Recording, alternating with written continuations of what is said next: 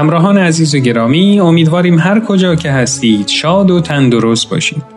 مجموعی که تقدیمتون میشه برگرفته از کتاب زبان قصه ها به ترجمه فاروق ایزدی نیا هست که در سال دو هزار و هفت میلادی ترجمه شده و برای اینکه تبدیل به برنامه رادیویی بشه مجبور شدیم در بعضی موارد در متن تغییراتی به فراخور اجرای نمایشگونه اونها اعمال کنیم. از شما دعوت میکنم به داستانی که امروز براتون انتخاب کردیم توجه کنید.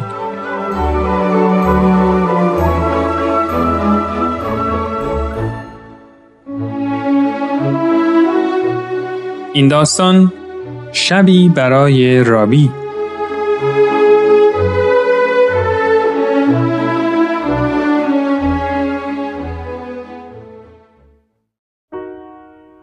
من یه معلم پیانو هستم. در طول سی سال تدریس تجربه کردم که میزان یادگیری و توانایی موسیقی بین کودکان بسیار متفاوته. با اینکه شاگردای خیلی با استعدادی داشتم، اما هیچ وقت لذت داشتن یه شاگرد نابغه رو تجربه نکرده بودم. یکی از این شاگردا اسمش رابی بود. رابی یازده سالش بود و مادرش اونو برای گرفتن اولین درس پیانو به کلاس من آورد. ولی از همون ابتدا متوجه شدم که هر دوتامون تلاش بیهوده‌ای رو شروع کردیم. رابی هر چقدر بیشتر تلاش می‌کرد، کمتر پیش می‌رفت. اما اون با پشتکار گام‌های موسیقی رو تمرین می‌کرد و بعضی از قطعات ابتدایی رو که تمام شاگردان باید یاد می‌گرفتن، دوره میکرد. در طول ماهایی که رابی کلاس پیانو میومد، اون تمام سعیشو میکرد و من هم گوش میکردم و خودم رو پس میکشیدم. ولی باز هم سعی کردم اونو تشویق کنم. پایان هر جلسه رابی میگفت بالاخره روزی میرسه که مامانم پیانو زدن منو میشنوه. اما من متاسفانه هیچ امیدی نمیدیدم. به نظرم اون اصلاً توانایی ذاتی و فطری فهم و اجرای موسیقی رو نداشت. در تمام این مدت فقط مادرش رو از دور می دیدم و در همین حد می شناختم.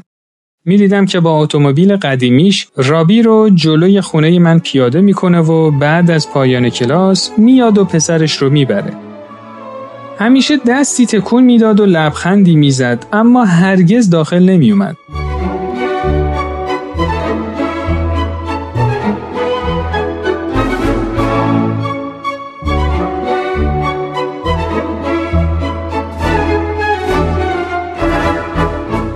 روزها به همین شکل ادامه داشتند. تا یکی از این روزها که رابی کلاس پیانو داشت، سر کلاس حاضر نشد و از اون به بعد دیگه ندیدمش. خواستم باهاش تماس بگیرم، اما فرض رو بر این گرفتم که چون رابی فهمیده که توانایی لازم رو برای ادامه موسیقی نداره، از ادامه کلاس منصرف شده و تصمیم گرفته کار دیگه ای انجام بده. چند هفته‌ای گذشت. یه آگهی جهت اعلام زمان کنسرت تکنوازی پیانو برای همه شاگردای موسیقیم فرستادم. در کمال تعجب دیدم که رابی به من زنگ زد و پرسید منم میتونم تو این تکنوازی شرکت کنم؟ عزیزم، تکنوازی مربوط میشه به شاگردای فعلی و چون تو کلاس پیانو رو ترک کردی و تو کلاس رو شرکت نکردی، عملاً واجد شرایط لازم نیستی. مادرم مریض بود و نمیتونست منو به کلاس پیانو بیاره. اما من هر روز تمرین میکنم. لطفاً اجازه بدین. من باید توی این تکنوازی شرکت کنم. نمیدونم چرا بهش اجازه دادم که تو اون تکنوازی شرکت کنه. شاید به خاطر اصرار زیادش بود. ولی ندایی در درون من بود که میگفت اشکالی نداره و مشکلی پیش نمیاد. بذار اجرا کنه.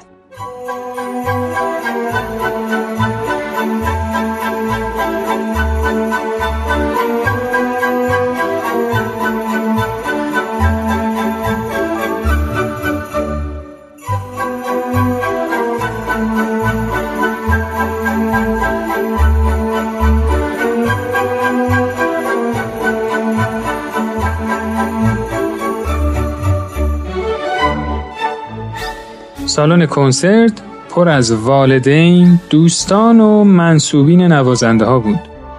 برنامه رابی رو آخر از همه قرار دادم. یعنی درست قبل از این که خودم بلند شم و از شاگردا تشکر کنم و قطعه نهایی رو براشون اجرا کنم. تو این فکر بودم که هر خرابکاری که رابی بکنه، چون آخرین برنامه از کل برنامه کنسرت رو خراب نمی‌کنه و منم با اجرای برنامه نهایی اونو جبران می‌کنم. برنامه های تکنوازی به خوبی اجرا شد و هیچ مشکلی پیش نیومد. شاگردا همه تمرین کرده بودن و نتیجه کارشون خیلی عالی بود. بالاخره نوبت به رابی رسید و به روی صحنه اومد. لباساش چروک و موهاش هم خیلی به هم ریخته و ژولیده بود. با خودم گفتم ای وای، چرا مادرش برای این شب مخصوص لباس درست حسابی تنش نکرده؟ حداقل یه شونه به موهاش میزد. وقتی بعد از تشویق رابی سالن ساکت شد، رابی روی صندلی پیانو نشست و شروع به نواختن کرد.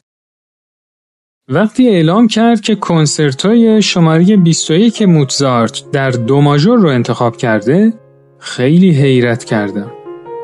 ابداً نمیتونستم اون چرا که میدیدم باور کنم. انگشتای رابی به آرومی و چابکی روی کلاویه های پیانو میرقصیدن. تمام نوانس ها و حالت ها رو دقیقاً اجرا میکرد. هرگز نشنیده بودم بچه‌ای به این سن بتونه آهنگ‌های موتزارت رو به این زیبایی اجرا کنه. بعد از حدود هفت هشت دقیقه‌ای رابی در نهایت زیبایی و اعتماد به نفس قطعه موتزارت رو به پایان رسوند. در همین لحظه تمام حاضرین بلند شدن و به شدت با کف زدن‌های خودشون رابی رو تشویق کردند. سخت متأثر شده بودم. در حالی که چشمام پر از اشک بود، به روی صحنه رفتم و در کمال خوشحالی رابی رو در آغوش گرفتم و بهش گفتم هرگز نشنیده بودم به این زیبایی بنوازی. رابی، چطور این کارو کردی؟ در حالی که صداش از اسپیکرهای سالن پخش میشد گفت یادتون میاد گفتم مادرم مریضه؟ خب البته اون سرطان داشت و امروز صبح از دنیا رفت. اون ناشنوا بود و اصلا نمیتونست بشنوه. امشب اولین باریه که میتونست صدای پیانو زدن منو بشنوه. میخواستم برنامه‌م استثنایی باشه. اون شب با دیدن این صحنه چشمی نبود که اشکش سرازیر نشده باشه. همون موقع بود که با خودم فکر کردم با پذیرفتن رابی به شاگردی چقدر زندگیم پربارتر شده.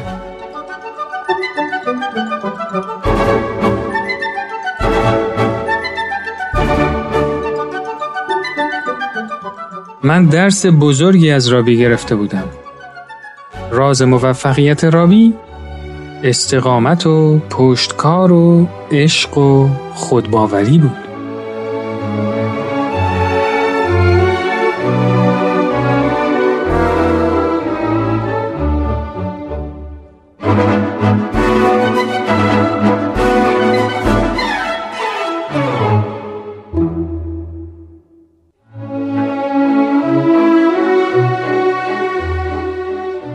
دوستان و همراهان عزیز، امیدوارم که از این داستان لذت کافی رو برده باشید.